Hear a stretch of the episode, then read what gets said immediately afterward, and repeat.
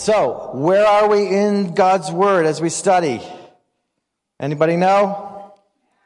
Acts chapter 9. All right. We, we may finish up Acts chapter 9 today. We may not. But the, the, the series, uh, this morning, the, the, uh, the, the name of the, the, the title, I guess, not the series, the title here is called Heroes. And as we think about the book of Acts, we can think about some of the heroes who we've already met so far. We've, we've met Peter, you know, we've met James, we've met John, we've seen the miracles that God has done uh, through them and for them so that the church is continuing to grow and spread on the earth. Uh, we've seen uh, just the, the, the, conversion of what is now the apostle Paul to us, but he was Saul, and we see the greatness of God to bring him into the kingdom and to help him to be uh, converted so that he can be used mightily in the kingdom. And so we've seen some of the heroes, and today we're going to continue on in that. So I'm going to read for you where we left off last week, which was Acts chapter 31. I'm going to start there and then read through the end of the chapter. So if you could turn in your Bibles to page 1088 in the blue, in the blue Pew Bible, if you have it, or Acts chapter 9, verse 31, I'll read our passage this morning. Then the church throughout Judea and Galilee and Samaria enjoyed a time of peace. It was strengthened and encouraged by the Holy Spirit. It grew in numbers, living in the fear of the Lord. As Peter traveled about the country, he went to visit the saints in Lydda. There he found a, he found a man named Aeneas, a paralytic who had been bedridden for eight years. Aeneas, Peter said to him, Jesus Christ heals you. Get up and take care of your mat. Remind you of anybody? Remind you of any miracles? Get up and take care of your mat. Immediately, Aeneas got up. All those who lived in Lydda and Sharon saw him and turned to the Lord. God is using the miracles of Jesus through the Jesus people to bring attention to Jesus and to bring people to salvation in Jesus Christ. So we have that little story there in those couple of verses. And then in another town, this is, this town is called Joppa. In Joppa, there was a disciple named Tabitha, which, which when translated is Dorcas. We're going to call her Tabitha because the other name's hard. Uh, who was always doing good and helping the poor. She was, that, that was her thing, right? About that time, she became sick and she died, and her body was washed and placed in an upstairs room. Lydda was near Joppa. So when the disciples heard that Peter was in Lydda, they sent two men to him and urged him, Please come at once. Sound familiar? Do you remember Lazarus? Peter went with them. And when he arrived, he, he was taken upstairs to the room. All the widows stood around him, crying and showing him the robes and the other clothing that Dorcas had made while she was still with them. Peter then sent them all out of the room. And then he got down on his knees and he prayed. Turning toward the dead woman, he said, Tabitha, get up. She opened her eyes and seeing Peter, she sat up. He took her by the hand and helped her to her feet. And then he called the believers and the widows and presented her to them alive. This became known all over Joppa, and many people believed in the Lord. Peter stayed in Joppa for some time with a tanner named Simon. These miracles are almost exact replicas of the miracles that Jesus did when Jesus was ministering during his three years of earthly ministry. This is exciting because what it shows us is that God's people are carrying on the ministry of Jesus. They're doing what Jesus did. They're continuing on in the process of helping people to see God even through the miracles that God is able to do. I love that Peter says, Jesus Christ heals you because it gets the attention off of Peter and onto Jesus Christ. Jesus Christ is continuing to work and manifest himself through his people so that the church grows and the message of the gospel continues to be spread. Remember, Peter's just a common fisherman. Sometimes we make these Bible heroes out to be something bigger than they really were. Peter was a fisherman. In fact, when he first began to preach, and the Pharisees and the Sadducees heard him, they said, these are just common fishermen. Like, how do they know all this stuff? How are they able to do this? We know it's through the power of the Holy Spirit. It's through the power of Jesus, using them as vessels for Jesus, so that the ministry of the church continues to be the ministry of Christ. These two miracles are so similar to the miracles of Jesus. It's, it's striking. And I think it's purposely recorded for us that way so we don't miss it. If you know the miracles of Jesus, you're now seeing the miracles of Jesus being done through Jesus' people, through the church. So here's the point. God's word teaches us that the church is supposed to continue on in the ministry of Jesus. I'll say that again. God's word teaches us that the church is supposed to carry on in the ministry of Jesus, continue on doing what Jesus has done. For we are his body. We say that all the time. We are the body of Christ. We are his body. So his body should be doing what the head, what Christ wants us to do and what Christ wants to do on the earth. Both the healing of the lame man and the raising of Tabitha from the dead show us that the work of Jesus is continuing to go on in his church. And this is the type of evidence that makes me know that I know that I know that the Holy Spirit didn't end in the first century church. For all throughout Christian history, God has continued to do miracles. He has continued to, to reach into people's lives and do the impossible. You may be one of his miracles. He may have done something impossible for you and you are to testify to that. You're to be a witness to that.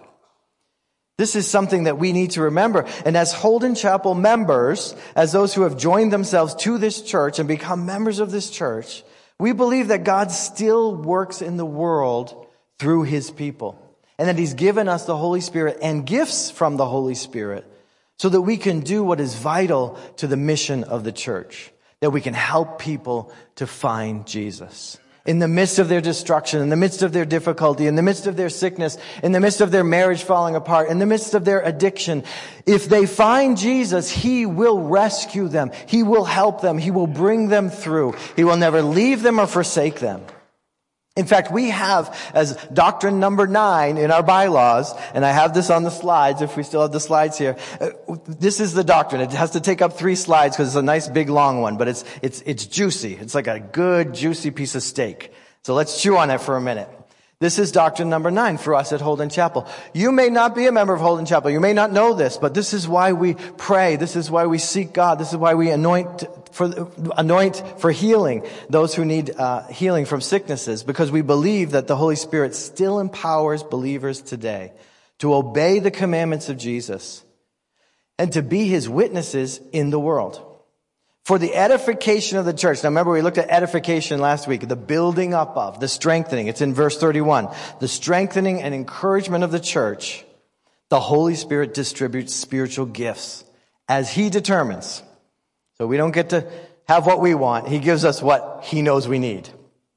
We believe the scripture teaches us that all the gifts of the Holy Spirit at work in the church in the first century are still available today.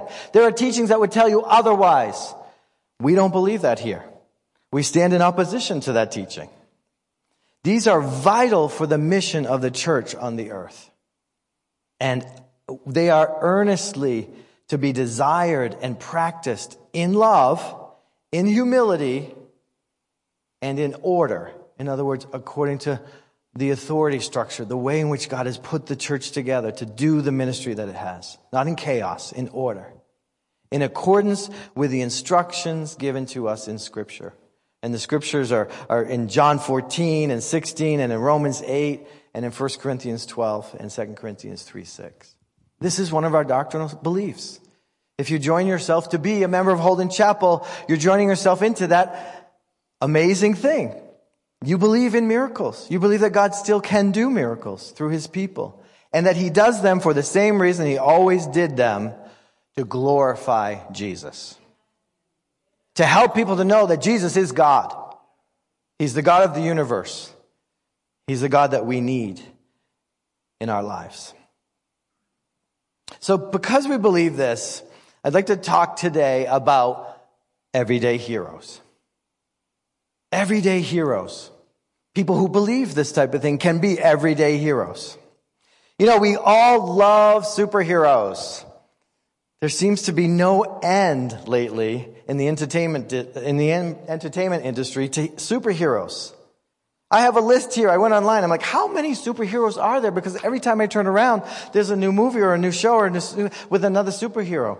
And there's, uh, on this list, there's 46 superheroes so far right? There's Ant-Man and there's Aquaman and there's the Avengers, all of them. And then there's Batgirl and there's Batman and there's Batwoman and then there's Black Panther and then there's Captain America and then there's Captain Marvel and there's Catwoman and there's Green Arrow and then not to be confused with Green Lantern. And then there's Inc- the Incredible Hulk and there's Iron Man and I'm not going to read all of them, don't worry, but there's Spider-Man and Superman and Supergirl. I didn't know there was a Supergirl, but I guess there is, along with Wonder Woman. Wonder Woman, oh, she's, she was a nice one when I was a young boy. Wonder Woman. Dun, dun, dun, uh, anyway, I guess they brought her back. I mean, I only know the old one, right? Anyway, there's all these superheroes. Our imaginations seem to have no limit to how we can dream up these superpowers and these super things that can be done by these superheroes. But let's get back to reality. You, you, we're, we're frequently fascinated by stories of heroes, even superheroes, but even real life heroes. Think about the rescue workers, the firemen, the policemen, the soldiers. They are heroes in real life. They're not part of our imagination. They do things according to the definition of a hero which is a hero is one that shows great courage and they are admired for their achievements and their noble qualities. They are the object of extreme admiration and even devotion. People will devote themselves to a hero. So, of course, we have some real life everyday heroes. But for us as believers, those who, who cherish the Word of God as God's Word for us, we know the Bible is full of heroes, right? Let's just take a moment. I want to, I want to get the first five heroes that you think of of the Bible. Let's hear, anybody? Joseph, Moses, David, who? Mary, and Esther. All right, we got some girls in there. Good, good, good. So those are the first five, but we could go on and on, right? We, we, we included Joseph. He endured slavery and imprisonment, but then he saved the nation and that region of the world from famine. You included Moses because he rescued God's people from 400 years of slavery. He stood up against the power of Pharaoh. You didn't include Joseph or uh, Joshua or Caleb. Joshua and Caleb had the faith that nobody else had to go into the promised land and to bring, to bring the people across into God's promise. There was David who faced the giant. We know that. There's Elijah. There's Paul who's preaching in the face of opposition throughout the New Testament, imprisonment, in, in, in being, you know, stoned. He was stoned. He was, he was whipped. He was ridiculed. He was put in prison. He was eventually martyred. He's one of our New Testament heroes. There's Daniel in the lion's den. Did we mention Daniel? Daniel in the lion's den. He stood strong. There's Shadrach, Meshach, and Abednego who faced the fiery furnace. These are our heroes. And we can learn a lot from these heroes. Things like the determination to do God's will no matter what. Even when pressured by society all around us. This is illustrated vividly when Daniel goes to the lion's den. Or when Shadrach and Meshach stood in the fiery furnace. They had absolute trust in God. We see this when David goes forward and attacks Goliath with just a little sling and a couple of little rocks, right? We see the spirit of evangelism leading the apostles like the apostle Paul and Peter, like in our passage today. And the early church that continued on in spite of the threats, in spite of the beatings, in, th- in spite of the jail time, they kept going. They did not stop. These are our Bible heroes. But I want to tell you that there's, there's a problem if we draw all of our inspiration just from these great names, these great heroes in the Bible. Here's the problem. Their heroics often took place in extraordinary circumstances. In fact, another popular definition for hero says it's an ordinary person facing extraordinary circumstances and acting with the courage, honor, and self-sacrifice that makes them a hero. But let's think about everyday heroes. You and I. You and I may never be in extraordinary situations. We may never find ourselves faced with a fiery furnace or sold into slavery or tasked with leaving, leading a million people out of slavery or even being threatened by powerful religious leaders or an angry mob. So we are in danger of putting our ministry on hold, of thinking it's too small to bring to God. It's not big enough. We're in danger of waiting, waiting for some extraordinary circumstance to come along so we can be heroes. But I believe that when we do that, we are missing out on much of what we should be doing in our everyday life. On being heroes all over the earth. See, today, I want us to look at the heroes in the Bible that were not on the list that we made a few minutes ago. In some cases, the heroes in the Bible that I want to talk about, they don't even have names. They're not even named as heroes in the Bible. And their heroic deeds are mentioned in maybe just a verse or two. Let's call them the everyday heroes. Everyday heroes, because their heroics are found in the context of everyday lives.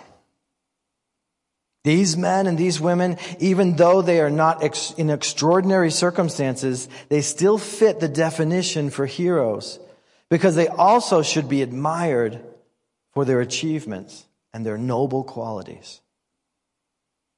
And they point people to Christ. So I want to challenge you to take them into your hearts as we look at a couple of them this morning. Because they are people, ordinary people just like you and me, everyday people, but we should admire them. We should learn from them.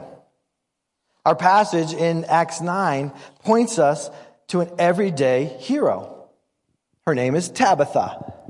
I have a hard time with Dorcas. I think because I'm a child of like the 80s, 70s, 80s, and we used to call people dorks.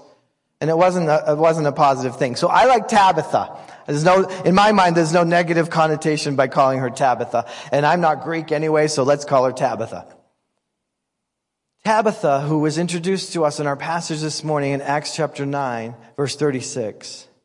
She is a woman disciple. And we are told about the aftermath of her death. She's already died. All right. Luke, the author of Acts, he uses a very unusual literary term. We don't see it here in the English translation, which is often the case. But if you go back to the Greek, the original language which Luke was writing in, there's a word that he uses that's only used once in the whole New Testament. And it's a word that means woman disciple. Put it together, woman disciple.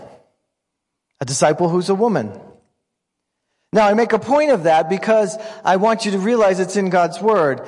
There was a very patriarchal system in place, as we know from the Old Testament and even into the New Testament. In these cultures, in the culture of the Bible, where often it's male dominated. We hear about a lot of men. We hear some women. We mentioned Esther you know, earlier with one of our heroes, but, but she's a woman disciple. And Luke, who is a physician, who is an exacting uh, kind of writer, he writes inspired by the Spirit and he uses this word, Tabitha, a woman disciple, to make a point.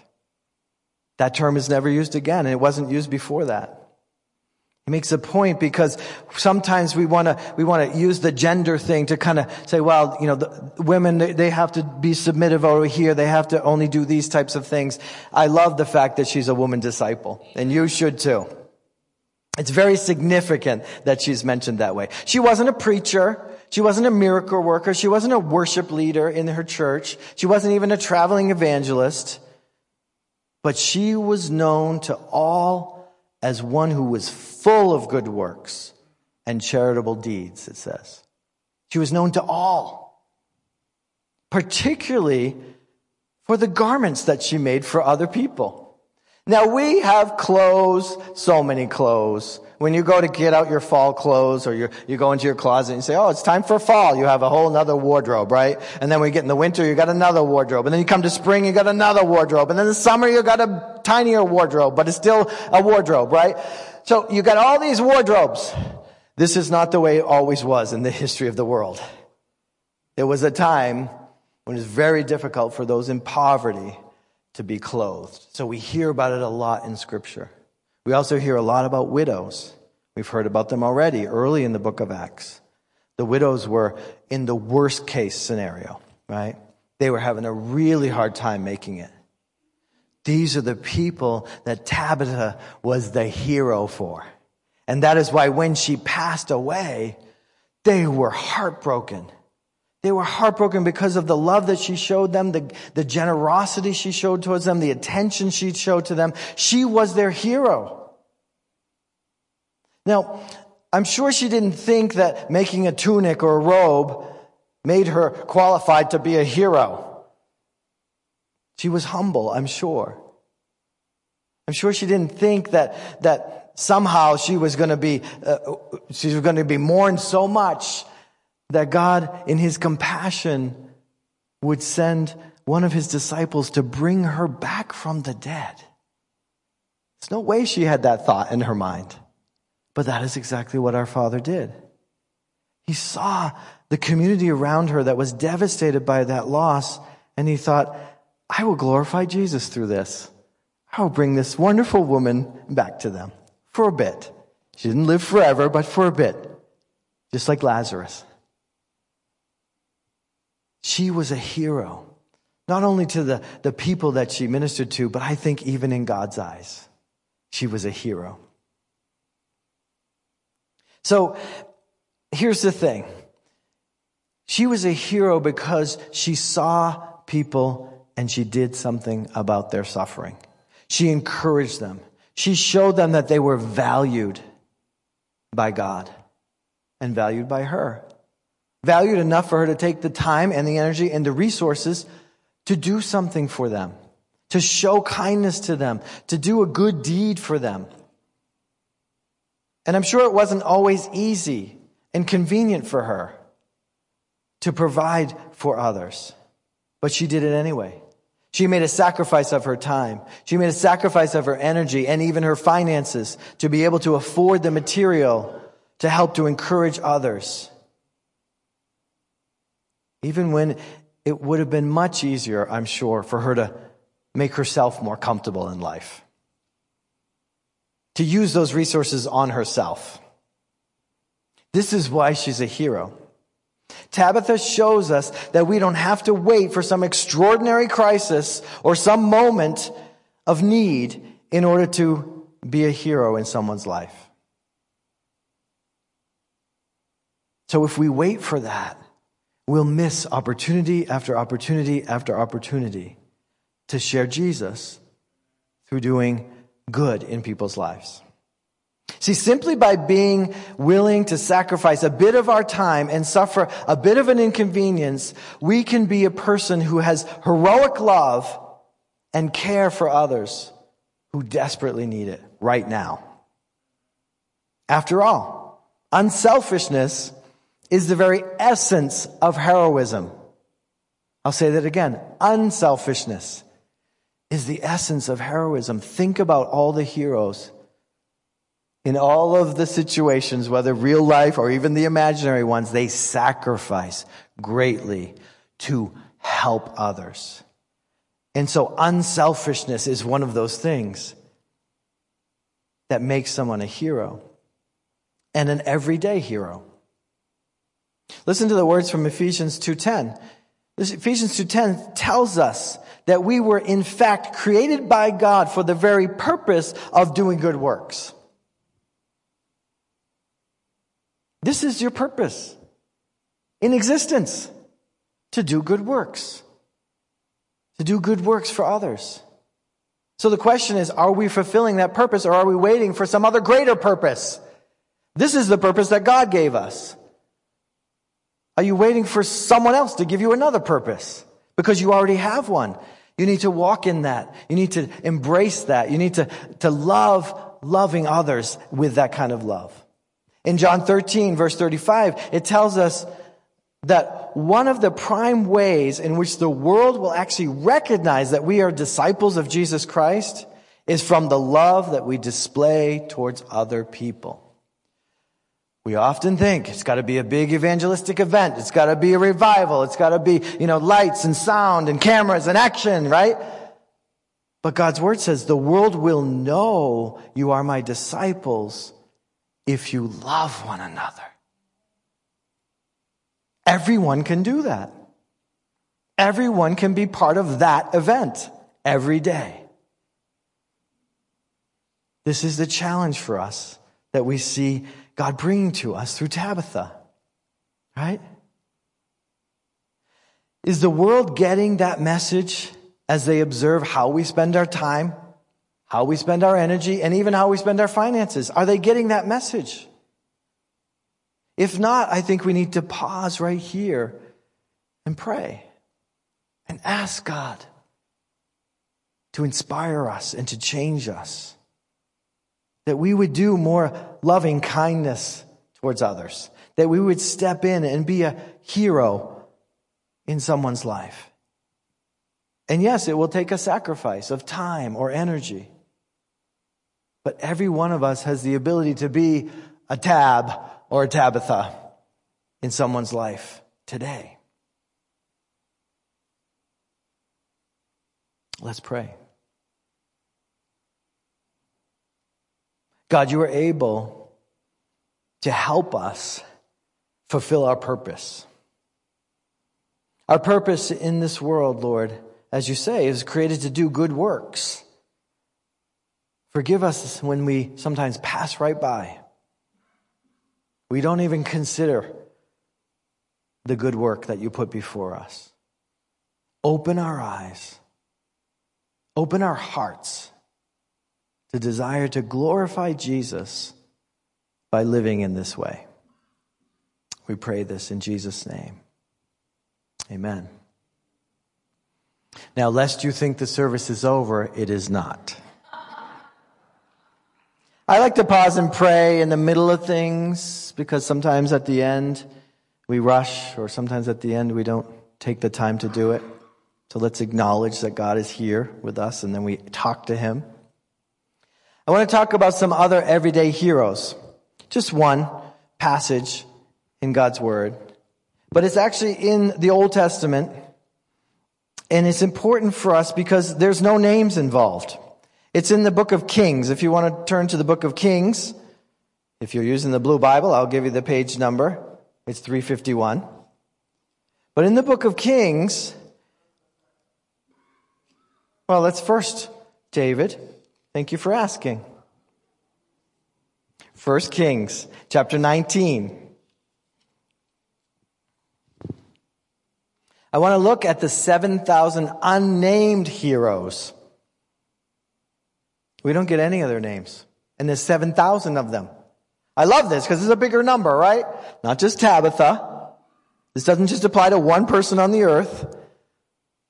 The 7,000 unnamed.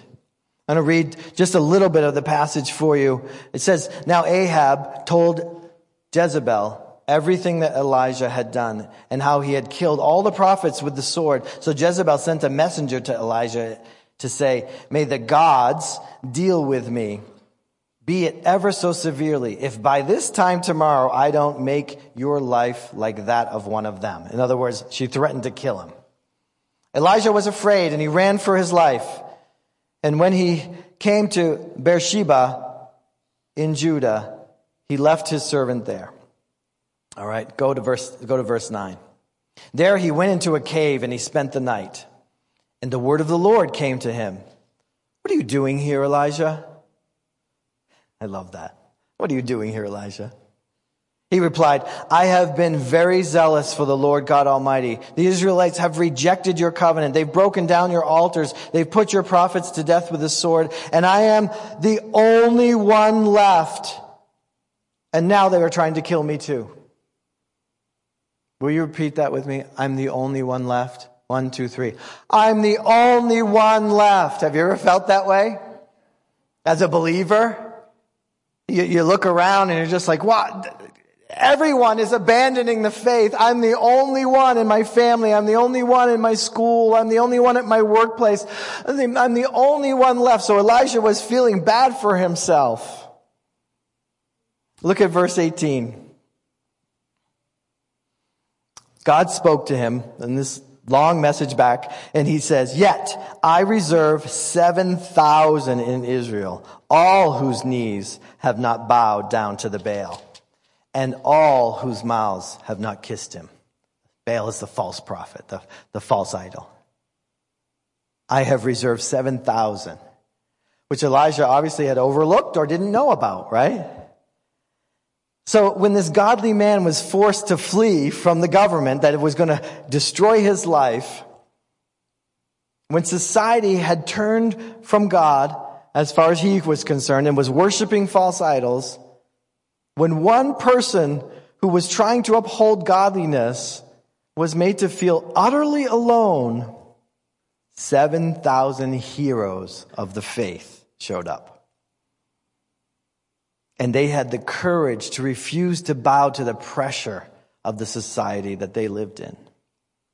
You see, the faith and the courage of those heroes kept God's words alive in their generation for the next generation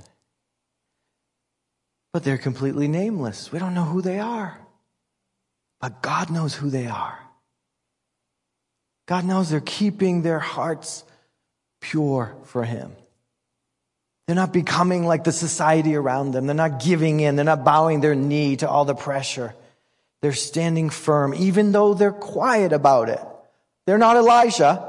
They're not up there in the, in the politicians' faces. They're quiet about it. They're holding their faith strong. I wonder how different was their world from ours today. When we consider the nature of the society in which we live now, how many of our communities are really interested in joining us in church here today? We are the ones who must, like those 7,000, keep the faith alive for the next generation. We cannot bow. We have to be heroes for the next generation. This is God's call for us. It doesn't end with us. It's not even about us. It's about Jesus being known to every generation until he returns. And we have a job to do. We have to be heroic about that job. We have to stand firm against the pressure of greed and selfishness and lust and immorality and hate and godlessness that is all around us. We have to stand firm and be heroes so that we can be light in the darkness. Yeah, there's darkness. But we are called to be light. You see, Jesus called us to that role. Jesus himself said, I am the light of the world. But he who follows me will not walk in darkness, but will have the light of life. Do you have the light of life? Do you follow Jesus? It's an easy equation. If you follow Jesus, you have the light of life, right? It's in you. For you were formerly of the darkness, but now you are light in the Lord, Jesus said. So Walk as children of the light. For the fruit of the light consists of all goodness and righteousness and truth, scripture tells us. You are the salt of the earth. But if the salt has become tasteless, how can it ever be salty again? It is no longer good for anything except to be thrown out and trampled underfoot. You are the light of the world a city that's set on a hill, which cannot be hidden. Nor does anyone light a lamp and put it under a basket, but they put it on a lampstand, and it gives light to all who come into that house. Be a light. Be a hero and be a light in someone's life today and tomorrow and the next day and the next and next and next and next until you don't have any days left. Be a hero. Determine that you will not allow yourself to be hidden in the darkness. I know it's hard and it takes courage and it takes faith. We have to look for opportunities, not once, but every day, to be living sacrifices. That's what it takes to be a true hero, to offer yourself as a living sacrifice to God.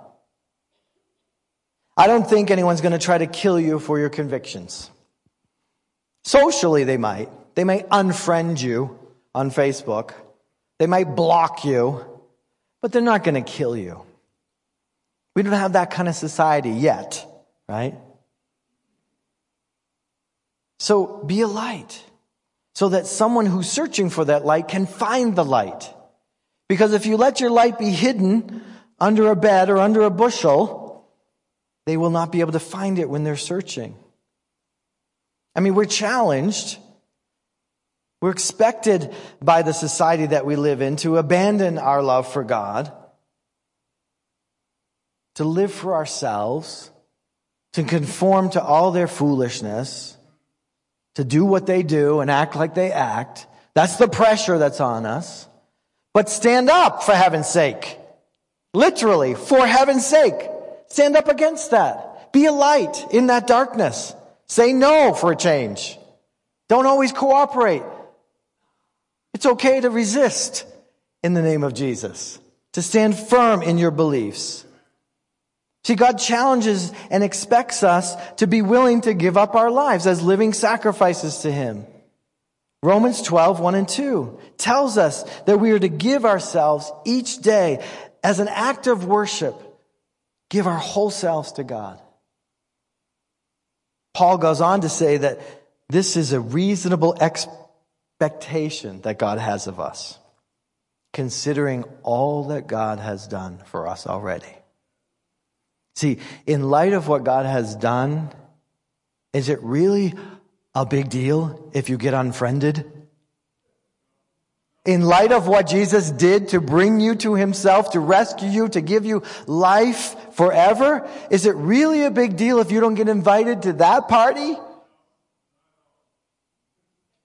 Good. One of you thinks so. I need 7,000 of you to think so.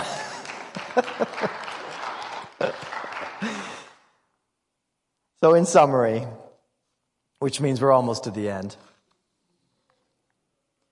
God calls us to be servant heroes, not in extraordinary circumstances, but in our everyday lives.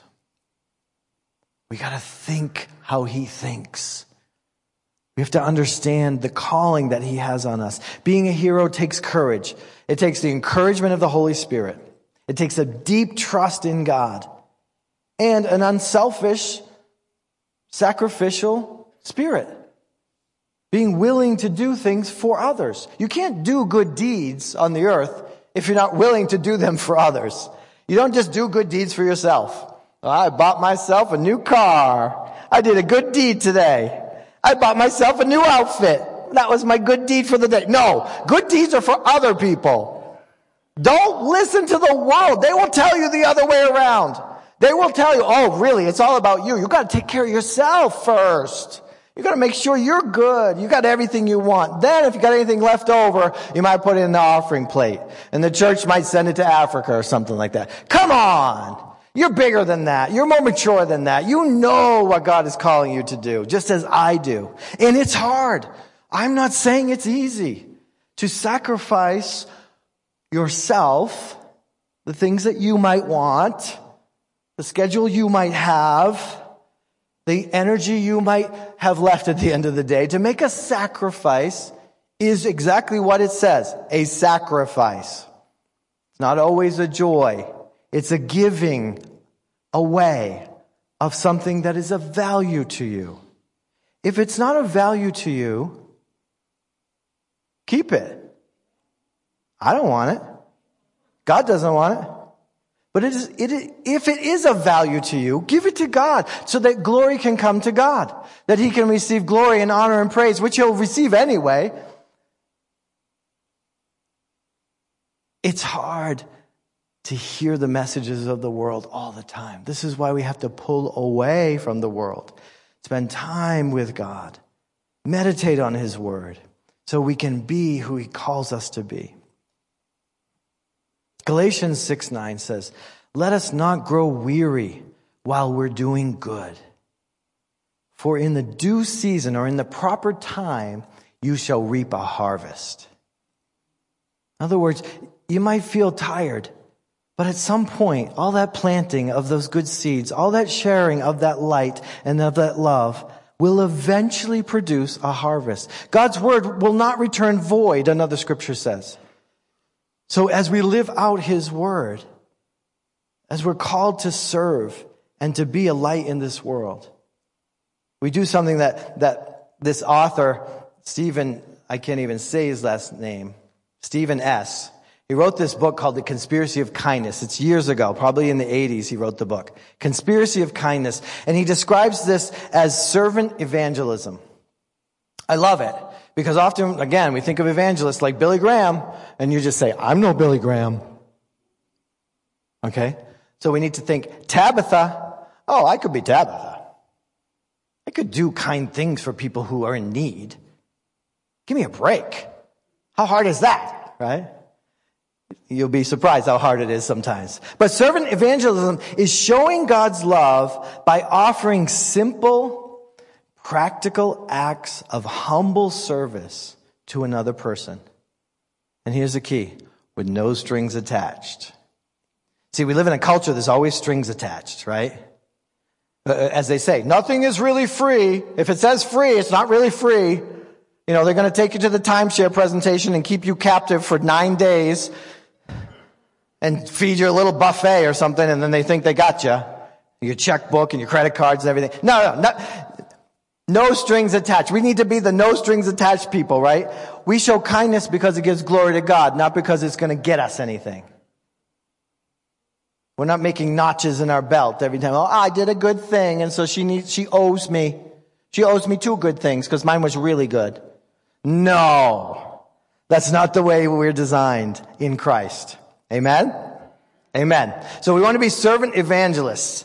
The conspiracy of kindness says that this kind of evangelism works because people don't necessarily remember what you tell them about God's love, but they never forget when they've experienced God's love. Think about that. How many sermons have you heard me go blah, blah, blah, blah, blah, blah? But if you didn't experience God in that, or in your life, it's easy to forget. But if you experience God, His love towards you, it should overwhelm you. It should go deep into your soul and change you. Amen? Amen. So, really, in conclusion, performing these simple acts of kindness like Tabitha, or standing maybe silently but firmly for your faith, you can be a hero every day. This is a room full of potential heroes every day. Let's grab that and let it go from up here to down in here and inspire us throughout the rest of this day and every day that we wake up after this. Amen? So I'm going to ask you to stand with me and we're going to pray. I'm going to pray for you. God, you know why you gave us Tabitha. We know why you've given us your word to record for us the unnamed heroes, the people that maybe we don't think of first of all when we think of Bible heroes. We know that Jesus has called us to serve and to love and to sacrifice. But oh God, it's hard sometimes on our flesh. It's hard sometimes to do it. We have an agenda. We have things we want to get done. We sometimes walk right past so many opportunities. Forgive us.